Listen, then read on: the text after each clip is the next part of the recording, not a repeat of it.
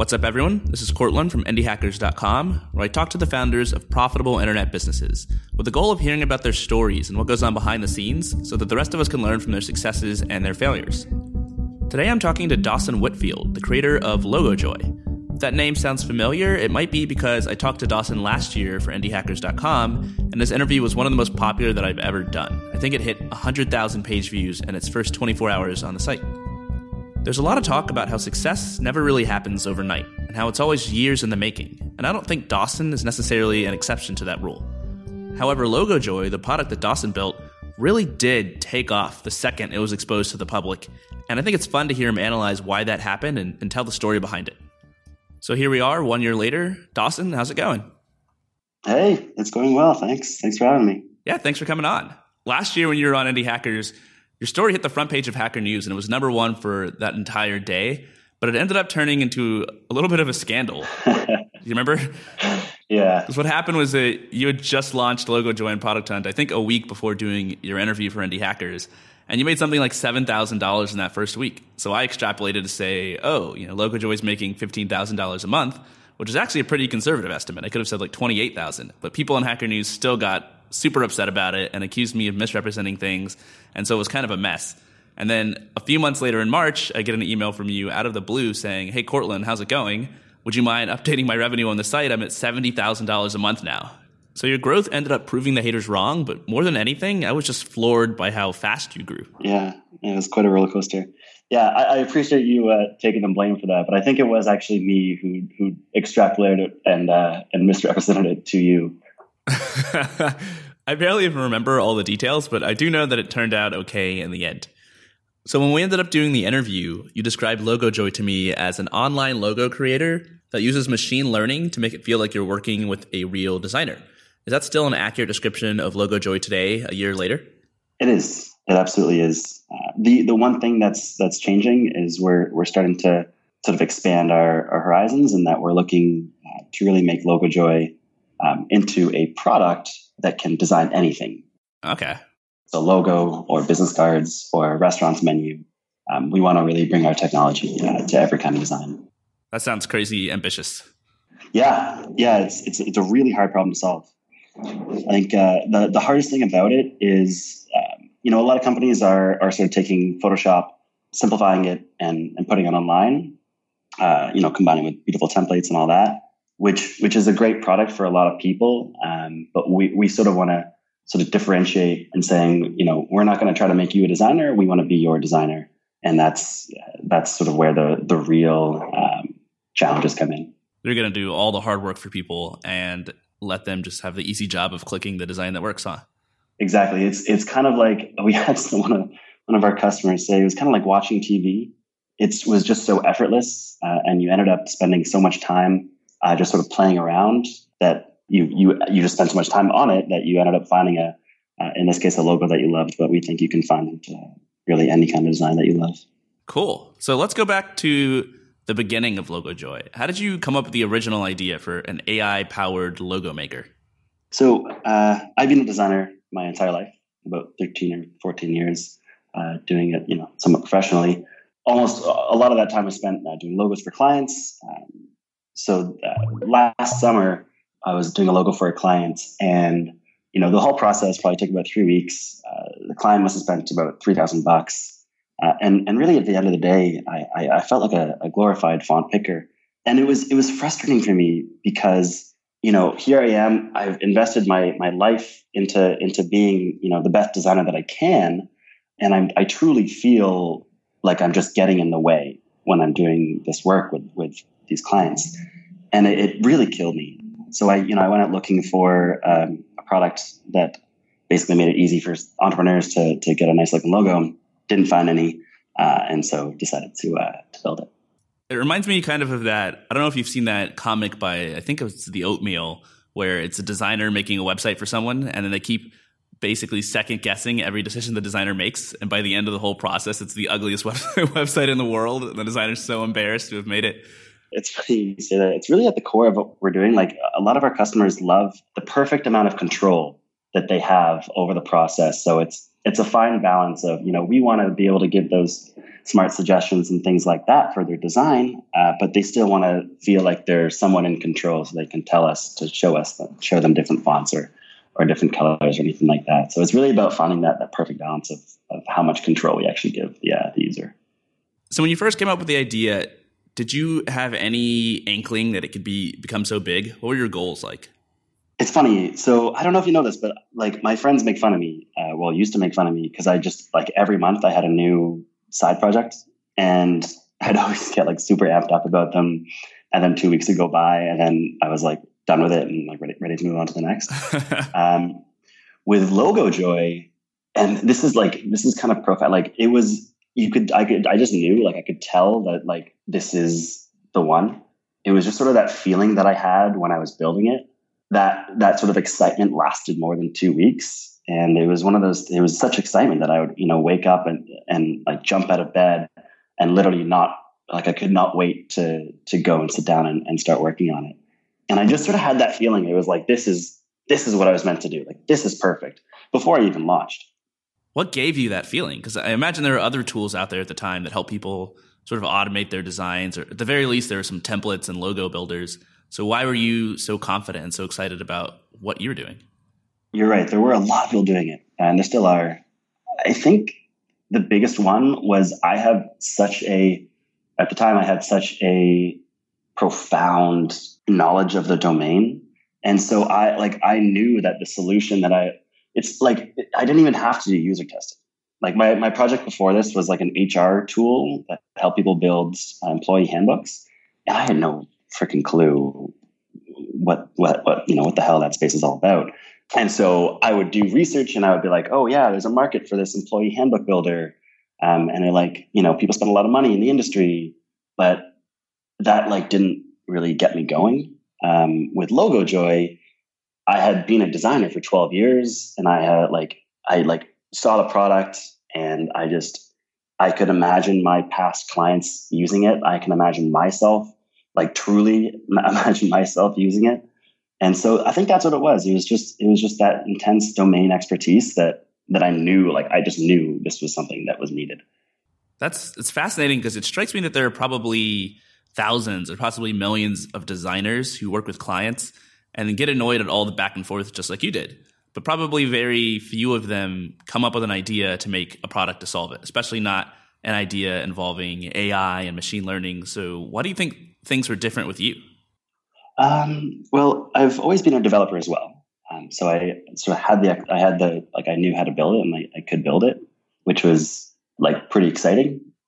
Being able to actually build your product um, is just so invigorating uh, that it, it just like it fuels you. I think that was probably the biggest one. I don't know. I think just general ambition yeah, I, I, don't, I don't really know. I think it's just my personality. Like I just love to uh, to build products, right? And if I can build a product that does a better job than than I would at at something, um, but for you know a million more people, um, I'm going to build that product.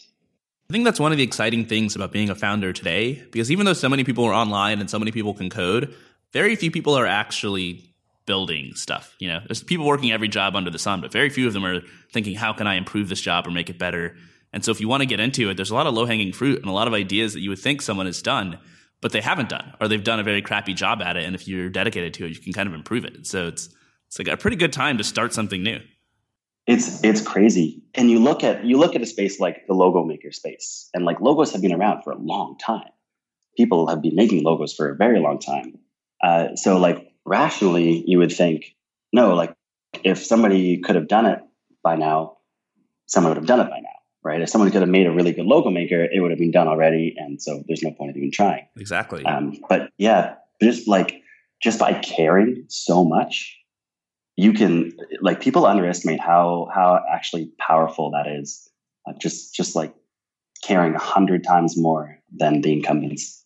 And what did you think you cared the most about? Was it just solving the problem, or was it making your own life easier, or making life easier for all of designers, or starting a successful startup? What was your primary driver? I mean, it's like it's kind of superficial, uh, but just like like building a slick product.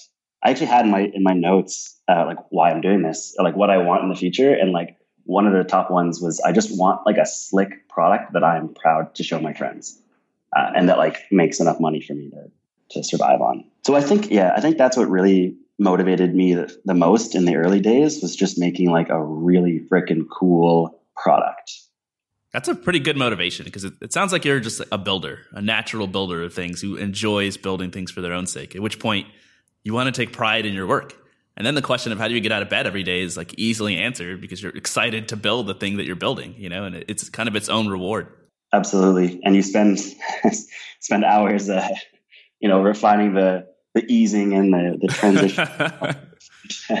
I was talking to one of my designer friends, this guy Tobias Van Schneider, a few weeks ago on the podcast, and we were talking about the difference between founders with a developer background and founders with a designer background. And I, I think it's funny because as a designer, you're kind of a, a, perfectionist about the design, you know. So it kind of slows you down in some parts because you don't want to release something that you'd be embarrassed about. Yeah, I think I, I think there's another little mindset thing there. Most developers I know are like they care about like cool things you you can't like are, that are possible you know little uh, things to like save time talking to the server and things like that i think designers are a little um, have a higher tendency to think about uh, you know actually solving problems and think about you know empathizing with the user and thinking about how to um, you know design a, a, product that that solves the the user's problem whereas a lot most developers i know or a lot of developers I know are like, oh yeah, we could like use this cool technology in this way, and and they they, they don't really connect that with with the actual um, you know problem that they're that they should be trying to solve. Yeah, I think it's pretty typical as a developer to be much further removed from the level at which customers are expressing what they want. Especially if you're a back-end engineer, you might spend your entire career working on these systems that no customer will ever see or touch or know that it even exists. And on one hand, yeah, like these systems enable customers to get what they want, but on the other, it's so indirect that you don't really speak the same language that users are speaking. Yeah, and I mean, like uh, a lot, a lot of the time, some designers will, when they're actually designing products, they'll forget like the twenty different what ifs that a developer will catch. So that there's there's there's a it goes both ways. Need for both, yeah. So I think also there's something kind of scary for designers about a future in which AI can do their job or some large percentage of their job. And I'm sure it's scary for everyone, to be honest. Like the default response is denial. People say, oh, that's impossible. Maybe AI can do some things, but it can't de- do these other things over here. And meanwhile, the things that AI can't do are slowly shrinking in scope every year. Like 10 years ago, designers are probably like, AI can never make a good looking logo. And then today, when they see Logo Joy, they'll be like, okay, it can make a decent looking logo, but it can't do all the custom details that I can. And I don't know what things are going to look like 15 or 20 years from now, but I could see that being one reason why there weren't so many designers lining up to build an AI logo maker. Because if you're kind of in denial about it and afraid of it, you're not going to do it. It's like a, a horse making a car, yeah. um, yeah, and as a designer, it, it hits obviously really close to home for me. So, like for one, I don't think AI will steal designers' jobs. I think designers will always continue to evolve. Um, you know, you look back 10 years ago, like you said, um, if you asked somebody to, you know, to build a website, you needed to hire a designer and developer. Nowadays, you just go in WordPress or Wix or Weebly or whatever. I think designers will always evolve. You know, maybe in 10 years, um, we'll need designers to design, you know, virtual worlds or, um, or like a lot more AR stuff. So I think there'll, there'll be a lot of evolution there. The, I think the, the biggest fear is that the biggest sort of uh, thing for designers is that we are basically giving the industry a uh, making it look bad. Um, so we're like we're reducing the perceived value of design because we're saying, oh, you can get it free or for sixty five bucks. And to that, I I just say like doesn't necessarily matter. Like all we should be caring about is is what the what the customer wants, right? What the small business owner wants, and if we can help them get off the ground faster with a logo that they love um, for you know a tenth the price, then then that's a good world and then it's up to you to to think about how you can provide more value. Yeah, exactly. It's kind of like being a, a, newspaper editor in the, the 90s when the internet comes out and saying, oh, we shouldn't go online. This is the inevitable force of progress. And either you accept it and try to provide more value in a better or new way, or you kind of rail against it and just eventually become irrelevant. And, and maybe one of the lessons here is is as well if, if, you're looking to come up with a business idea is that if everybody in your, in your, industry is afraid of something or in denial about it maybe that's a good place to look for creative new ideas yeah absolutely so back to kind of the story of the, the founding of Logo Joy. you're super excited about it you've got this new idea uh, you're waking up every day excited to work and you're not really talking to anybody or validating your idea uh, what were you doing besides just building was it just nothing but building and, and how long did it take you to get the product out yeah, it was literally just building. That's the other nice thing about doing something that you have domain expertise in is you can just build. Uh, it took two and a half months uh, from idea to launch. Basically, two and a half months of, of pure like just coding and design. I think a lot of people fall into this trap of not talking to anybody and not doing any research and also not having any real domain expertise. And so they build something for two or six months and it doesn't get any traction. In addition to your domain expertise, were you a fan of any particular startup philosophy? Like a lot, a lot of people swear by Eric Ries's book, The Lean Startup. A lot of people swear by Paul Graham's essays. Is there anything that you subscribe to? Oh, anything I subscribe to? I don't. I don't know which which of my uh, mantras are are also mantras of the startup world. I mean, one thing I did do. It wasn't really talking to users, but I would often um, well, I did. I did do beta test with my friends, and I would I would get some feedback there. One one thing I, I did was I would look at like I would do a lot of reading online. Like I would I would go to like agency like design agency websites and see how they talked about their services and like how they presented their logos and tried to mimic things like that like you know one of the one of the big things that we did was you know we showed a lot more like we didn't do watermarks over our logos. We showed our logos a lot of contrast, uh, a lot of white space around them, and sort of things like that. So I, I did do like a lot of like I just looked at what the the best people in the industry were doing, like not the best logo makers, but like you know you know actually one thing is you know the the whole mantra of think about the the the job that your customers are hiring you to solve. And so for us, the, the job that our, our users were hiring us to solve was was building them a logo, a beautiful logo.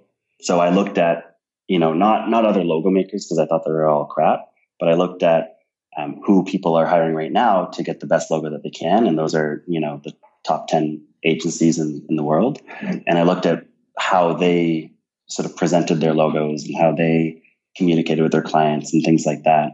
I sort of mimicked that the the pinnacle of like the best way we could do it so I tried to mimic that as closely as, as closely as I could. Yeah, I think that really uh, that worked out well. That's such a good way to go about it to recognize that it's not only about the product that you're building and trying to make the best logo maker, but to understand like what problem your clients have and what like thing that they really want. What do they value and what do they what do they desire? And I I think it's a hard lesson for a lot of people to learn. I knew it took me a very long time to learn that lesson. Where do you think you learned that lesson? If if not entirely from your your job as a designer and working with clients. Is there any other thing that influenced you to kind of teach you to think that way? Honestly, just just building and, and testing out a lot of products. I, uh, I had one one one old side project uh, that took up two years of my life. Same kind of thing as logo, like like ten hour days, um, and it just did not have any legs. And I only realized two years into it. Um, but that was a really big learning curve that sort of I was after that I was like, okay, I'm gonna make sure that I'm I'm solving a need that uh, you know people currently hire other people to to do or to solve. What was the product? It was uh, called WiseWords, and it was an online marketplace for career advice. Uh, so we connected students and recent grads with people doing their dream jobs. Okay, that makes a lot of sense. It seems like something that people might want yeah, that's what I thought. I like talking about failure stories because everyone who succeeded has done like at least a handful of things that didn't go over very well. And I think it's interesting to to dive into it because then I learn, and all of us learn really like what it is that you learned to get you to the point where you could create something that succeeded really well. So uh, I love postmortems. Yeah, the postmortems are great. Why don't we dive into a little bit more detail on that and like what was the process like of you figuring out that it wasn't going to work? so I liken it to so I built the product again myself and I was marketing it myself. Um, so it was during like when we were like marketing it, then I realized it wasn't going to work. I, I, liken it to to running with like a parachute behind you. Uh, this parachute is like not product. It's like the non product market fit parachute. Um, and then you can take it off when you have product market fit and you can actually run. um, it's kind of hard to tell that sometimes, though. I mean, it was a slow realization, but it was, it was, yeah, it was the right, like, it was pretty obvious. Um, people just like didn't stick around. And then there was a moment where I was like, okay, this isn't working. You know, the, the, the business model, people didn't want to pay for it. It was, yeah, people, that was probably the biggest one. People didn't want to pay for it. Yeah, that sounds rough. What kinds of things did you try to get people to pay for it? Or was it a situation where you tried one thing and it didn't work out, so you kind of just cut your losses? No, we tried. I tried everything. So, like on the on the um, checkout page, I added like all these great benefits of like working with a like a, getting mentorship.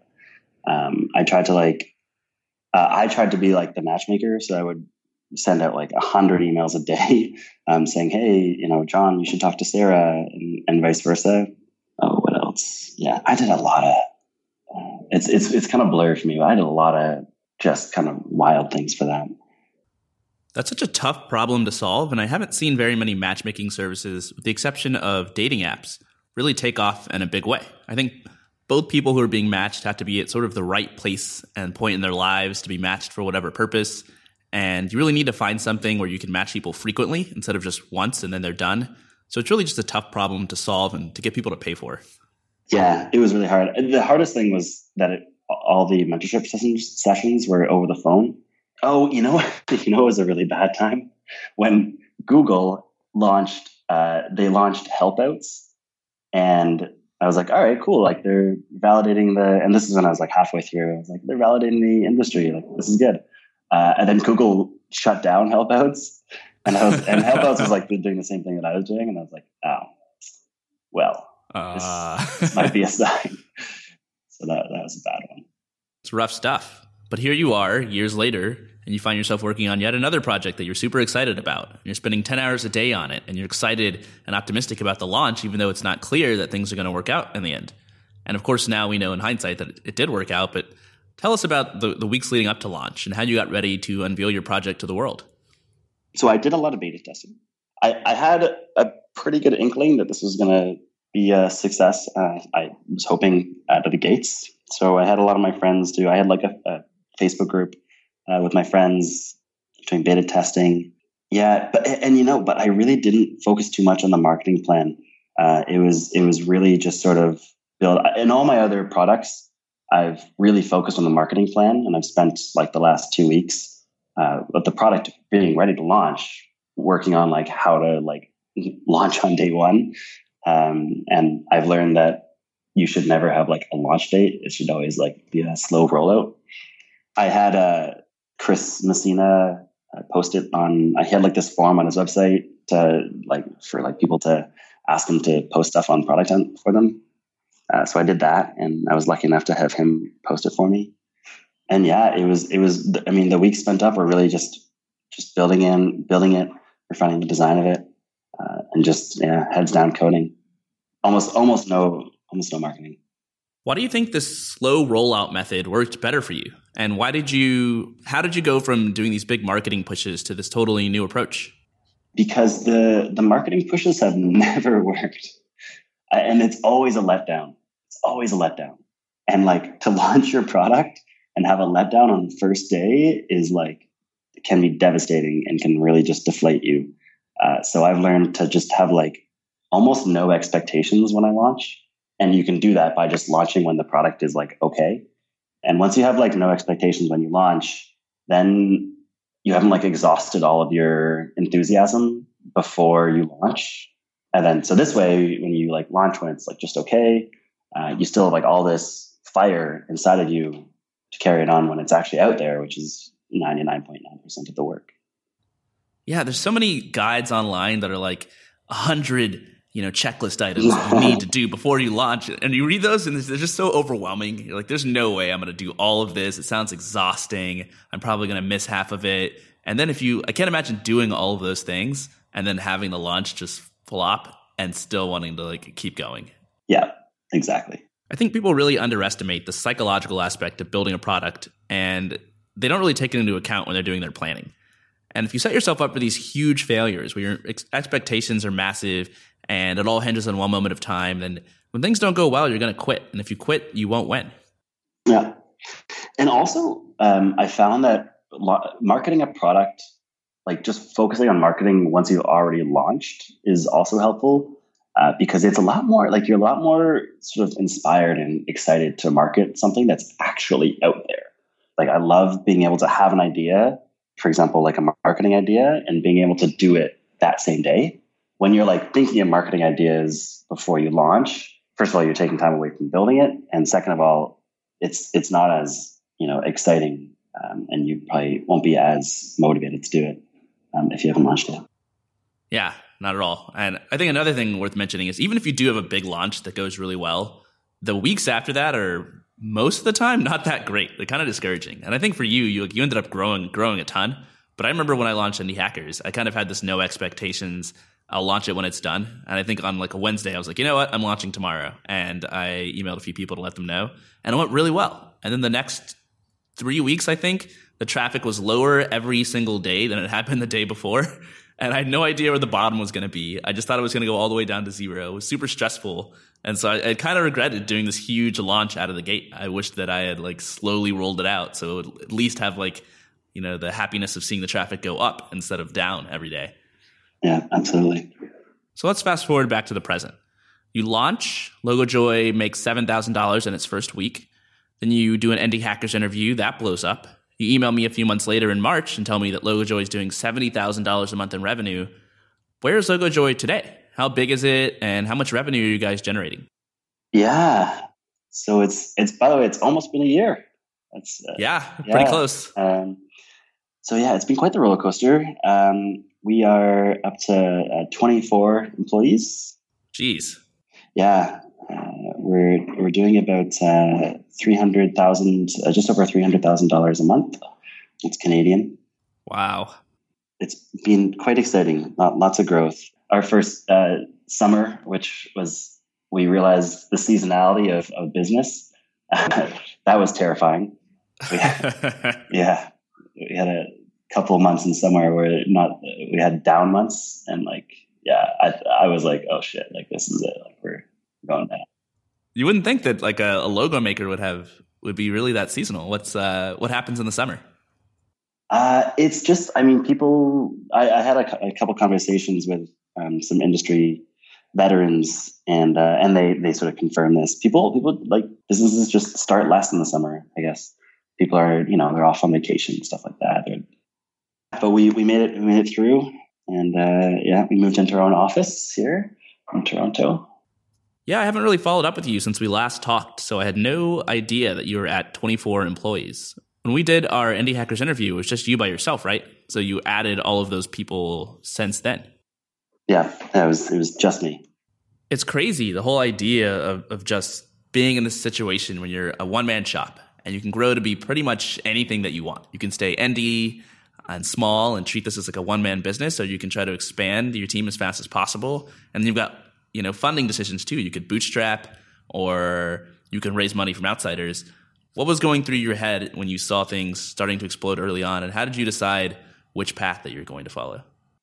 What's What's funny is that there was no like conscious decision, uh, and I realized this afterwards. I just sort of by default was like, "All right, sweet, I can hire someone now, and like I can like get someone to help me market it, and like get someone to help develop it and do support." And only until we were like you probably like 15 people, was I like, oh shit, you know what? Like, not that I would ever want to. I was like, oh shit, like I can, I could have just like stayed indie and be making like, you know, whatever it was. Yeah, I mean, for me, it was, it was, you know, when I when I started Logan, like I, I don't want to live life to achieve like good success. Like I want to like change the world, right? Like I want to make something that that everyone in the world knows about and everyone and you know every entrepreneur uses for me, there was no no conscious decision to to stay indie or to to to grow it. It was just like growing, obviously. And then with with uh, you know whether to raise money or to stay bootstrapped, that was a very hot topic. And even with investors, I had like very prominent sort of advisors be like physically angry at me for like why are why are you raising money? Why don't you just bootstrap? But we wanted to because we're not we don't have recurring revenue, um, and we wanted to grow pretty aggressively along with our our revenue. Uh, we needed money in the bank as padding, uh, just you know, for when December rolls around or or when the summer rolls around. I knew we needed to raise uh, money, and we ended up raising 900k, uh, just sort of to have um, you know dive into a little bit, but mostly just to have it in the bank. So tell me about that fundraising process because it's not something that I, I really talk about very often on the podcast. And I think a lot of people who are listening would be curious to hear what it's even like to do that. Like, how do you raise money from investors? It's brutal. It sucks. It's, uh, I mean, I guess some people like it, but I imagine most like indie hackers probably would not like it. Uh, I don't like it. Well, I probably like it now, but when I when I had to do it, when I had to do it, I just wanted to be like building product. It's demoralizing because you are talking, you know, you think your business. I was like super pumped. We were doing at the time. I don't know whatever it was, a hundred thousand um, a month. But I would tell investors that, and they're like, "Yeah, but it's not recurring." I was like, "Well, shit." Uh, so it's it's super demoralizing. Um, you have to uh, like. What was really important was a big learning curve for me. Is I didn't know why we needed it. And, and to, to investors, that's like a big red flag. Um, if you're not deliberate about every single major business de- decision, that's that's like a sign of a um, inexperienced founder.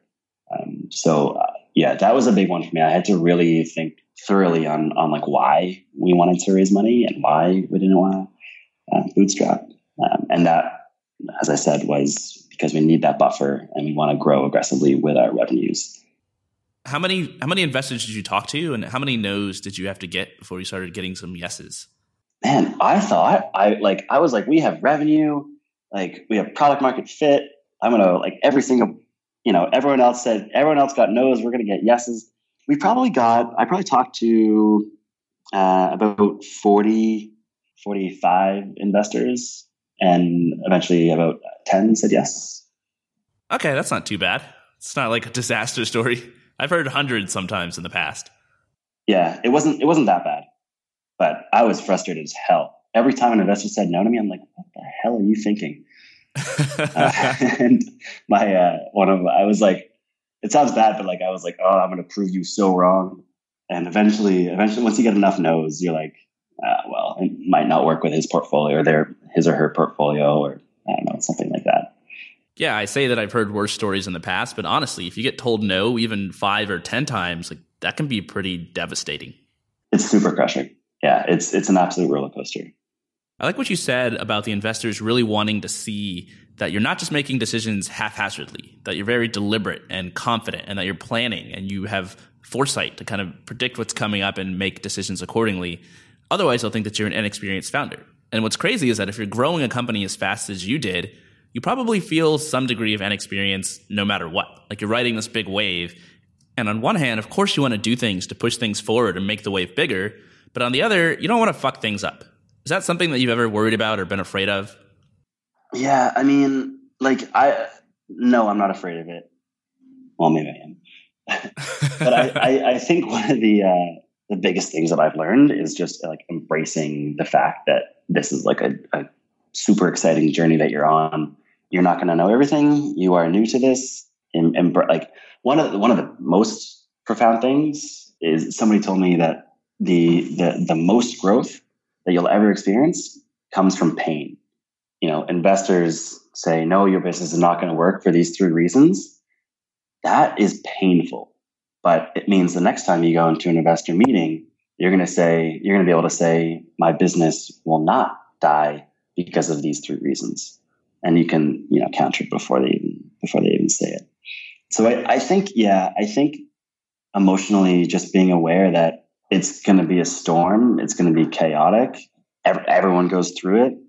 And what's exciting, the most exciting thing for me is whenever I experience some sort of major setback, I say, I, I imagine myself a year from now, and I say, holy crap, I am going to be so much stronger, you know, so much more experienced, uh, and I'm going to be a, a, a much better person because of these challenges that I'm going through today, uh, because I know I will get through them.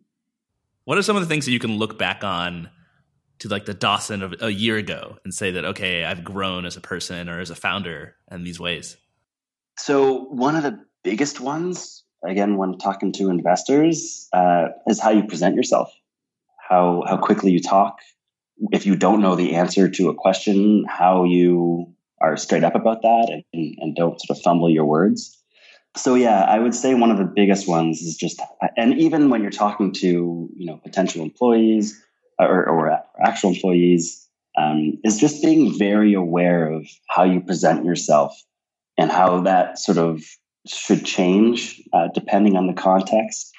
Uh, so, for example, you know when you're chatting with investors, it's really important to be to to talk slowly and to sort of seem seem a little more like you have all the answers, like you sort of you are confident in everything you say, you are sure of. Whereas, you know, if you're chatting with a team member, it's actually better not to pretend like you know everything. Um, it's it's it's important to to talk with a little more like um, doubt in your voice, so they don't take your word as as, as whatever gospel, uh, or sorry, they don't take your word as you know the prescriptive answer. Um, so they're actually not not afraid to to challenge you. So I think that's the biggest one is just how you present yourself in different contexts.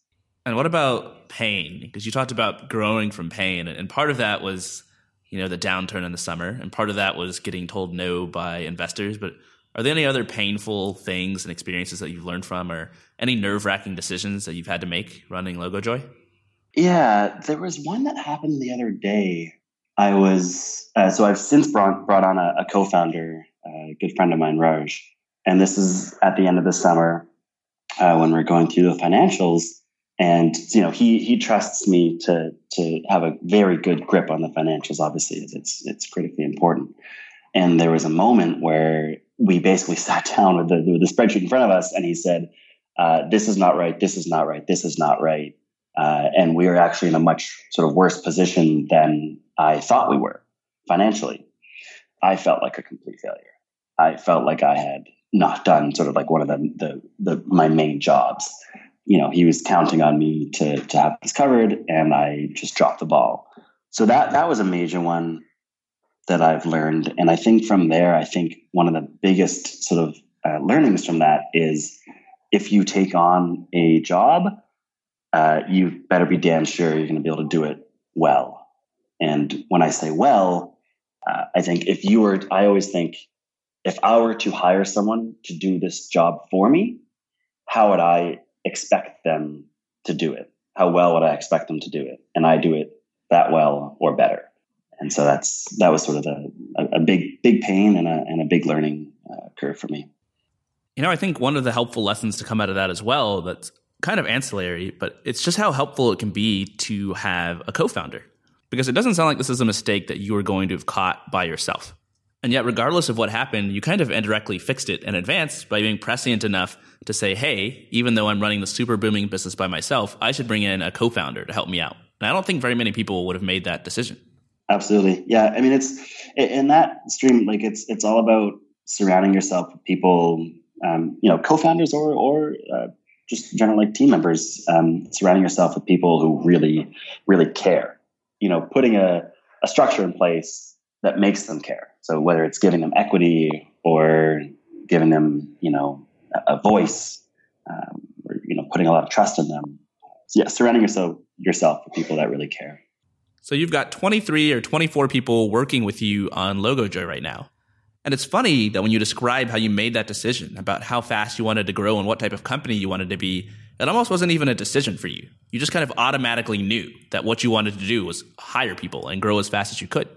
And I know a lot of people who would make the exact opposite decision. Like the last thing they want to do is have to manage people. I think it's especially common among people who are builders of things because their skill and their desire and their expertise lies with building things, and they don't really have management experience. So I'm curious what your management experience looked like and why you were so confident in hiring people and the kinds of things that you've learned since you started growing your company. What's brutal is those like, well, for me, it was like three or four months. For a lot of people, I imagine it's like a year or two that you go that sort of transition period from building a product to building a company. That's really hard because you can't do both well. Uh, so for me, there was like three or four months where I was doing two things not very well. And so that sucks. Uh, but I think for me, you know, I'm the kind of person, and I think a lot of entrepreneurs are like this, where like my main driver is not like writing code, it's not designing, it's it's fulfilling the potential that I see in myself, right? And you you just I don't see myself doing that by you know staying in in Sketch and and designing checkouts. As much fun as that is, um, I just don't see it. So you know during this phase, that's sort of the the silver lining that I saw is the transition sucks. Acknowledge that and prepare for it. Um, but on the other side is a person, you, who is you know much closer to their sort of you know life goal of uh, for me it was sort of fulfilling my potential in myself. And i think for a lot of people just experiencing that being able to look back a year ago and look at how much you've grown as a person is incredibly satisfying yeah, that's one of my favorite feelings as well. To just be able to look back at your old self and think, geez, what was I thinking? And then to know that that feeling means that you've come a long way. Anyway, we've covered some of the more negative pain points that you've gone through and learning experiences, but let's shift gears to some more positive stuff. If you had to say, what would be the things that are most responsible for LogoJoy being so successful? Why do you think this company has worked out so well? Well, I, I think uh, we just sort of got lucky, the right product, right time. I mean, the people, the people in the company um, are just so amazing. Uh, they all, yeah, again, they all just care so much. You know, we all sort of see ourselves as part of this, like, you know, all-star team, and we're we're taking on the world, and there's so much potential in front of us, and we're just like all, you know, you know, gassed up and and, and ready to go, uh, go get it. Um, so that's that's probably just instilling that sort of culture of let's let's go get it uh, in the company has been a big one. I mean, with the with the product itself, I think we've we've got a good balance of uh, you know really caring about the design, um, but not too much that like we don't release a feature because like it doesn't look that great. There's a balance there that we've I've had to you know sacrifice some design on. So it's that balance of yes, we really care about the design, but we also want to like be quick and like release features, uh, and we want to, you know, allow one one developer to build an entire feature uh, because that'll be, you know, a lot quicker than than having him work with another developer and a designer and things like that. So, so yeah, I think I think probably the biggest thing that is uh, responsible for our success is just like releasing features quickly, not like needing to analyze everything before we test or like do this big QA thing um, we just sort of get it out there and, and see. One thing I find fascinating is that even at the beginning, you guys were in a pretty crowded market with a ton of competitors. And they might not have been doing exactly what you guys were doing, and they definitely weren't doing as good of a job. But by now, you've got probably a lot scarier competitors. I mean, you've got to have at least a few companies who've just outright copied exactly what you've done and are now competing against you. Oh, yeah. Despite all that, you guys are still killing it. You're growing in headcount. Your revenue is much higher than it was earlier in the year. So I have to ask do you think about the competition at all? And is it something that worries you? Yeah, um, we we've had at least three people like exactly copy our code and just put it up on another domain um, that are still running today. Actually, thankfully, that's no longer possible. But why we are still winning over the competitors?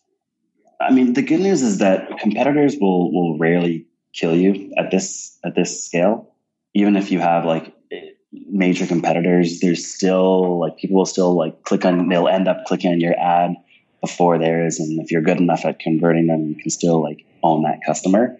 So there, there's like a lot of, a lot of customers to go around right now. I don't look at really any other logo makers. I mean, when there's a new one, I'll like check it out just to make sure it's just as, just as not as good as the old ones, the other ones. There have been some like pretty good ones that have launched in the last year but again, like there's the scale is so small that I just worrying about it is is a waste of energy. Yeah, so I'm really not worried about our competition. When I look at quote unquote competition, I look at basically the competition in where we want to go. So when I imagine LogoJoy in two years, what would our competition? Who is our competition at that size? And then I look at them. Um, so you know, again, that's that's looking at design agencies um, when hopefully we'll be sort of competing with them in two years. Um, that's looking at products that, uh, as I mentioned, we want to move into all other kinds of design. Um, so looking at products that offer all other kinds of design, uh, looking at them and um, you know what that landscape looks like. Yeah, so it's it's really sort of like looking at our competitors two years from now and seeing what they're doing. Yeah, I think that's a smart way to approach it. To always be looking forward to where you want to go rather than worrying about who's catching up from behind you. Because if you're always looking back and worried about that, then it really means you're not moving fast enough. By the time other people catch up to you, you should already be months or years ahead of where you were at that point. Yeah, and I, I just wouldn't stress a lot of the like whenever a new logo maker comes up on the team, people actually people get like spooked. They're like, oh shit, like a new logo maker, they're going to steal twenty percent of our business. That's never the case. Never the case. Like there, people underestimate how many customers there are to go around. Maybe you're advertising in, on Facebook, and like the other competitors aren't advertising on Facebook. There are a lot of customers to go around. Exactly. Your competitors don't have to die in order for your business to succeed in the vast majority of industries. And it's a shame more people don't realize this because people will get discouraged and not start a company just because they see that other people are doing similar things. On a related note, you mentioned Facebook ads, and it makes me curious how does LogoJoy grow? I mean, every business at the top of their list, the number one thing they want is more traffic, more users, more customers, more revenue. How do you guys get customers in the door at LogoJoy? Uh, so, our first like five months, our growth was 100% fuel. Well, apart from indie hackers, uh, was 100% fueled by by AdWords. So we would spend, you know, a dollar to acquire a customer, and about four days later, we would get a dollar ten back from them. So that was our that was our entire marketing plan for the first, uh, you know, four or five months. That would not be scalable. Like our the only reason we were able to to hire people and and to you know move into an office and all that was because of SEO. So now nowadays about 60% of our sorry 55% of our uh, our new users come from just organic SEO. We've really pushed hard on that. Um, and then just word of mouth is is where we've sort of seen uh, the most natural uh, organic growth up, up until now. I imagine for something like logo makers, SEO's got to be super competitive because there can't be that many terms that people are searching for to find you guys. Yes, basically logo maker. Yeah. exactly. So, what do you guys do to win that race? You know, thankfully, Google's moving towards and like Google's pretty smart, and uh, we just like we got there organic. We got there there without even without even trying. Uh, and then once we were there, we're like, oh my god, like this is hugely profitable. Let's start trying. so we we ended up. What, what do we do? We we have a great uh, PR person, Melissa. We we incentivize people to share us. Um, I, I, I truly believe that social sharing does have an impact on SEO. Um, so we have a lot of like social sharing, and then we we work with a lot of like we're we're quite you know we we give out free logos if someone wants to review us and uh, yeah, we we just we work with some bloggers and some publicists to sort of get our name out there. Yeah, SEO is such a dark art. I mean, nobody works for Google. Nobody knows exactly how their algorithm works, and so the best we can do is guess. And even if, even if we hit on something that kind of works right now, who's to say it's going to work a month from now or a year from now? So it's kind of fun to talk to people like you whose businesses benefit so heavily from search engine optimization and traffic. Yeah, one thing we one thing I love is doing microsites. Um, so we have one called How to Make a Logo. It was inspired by uh, Crew. They had uh, a microsite called How to Make How Much to Make an App, uh, which like outlined how much it would cost to make an app. Um, but we have one called How to Make a Logo, um, and it's been super popular. Basically, outlines like every option there is to make a logo, um, and that's been. And we have a, a couple other sort of microsites in the works, um, and that's those have been pretty pretty beneficial. Beneficial. I think microsites and these kind of side project marketing type things are so smart because not only do they help you on the search engine rankings, but they also help you provide value to your customers. I mean, you're literally just making something that's helpful for them, which is always a good thing to do. I mean, if nothing else, you'll learn a lot from that experience. And the alternative content marketing is something that's not for everybody. Not everybody wants to be on the content treadmill. Not everybody likes writing. So if you prefer coding and, and making products and maybe that's what you're better at, then you can build a side project or a microsite that's geared towards bringing in traffic.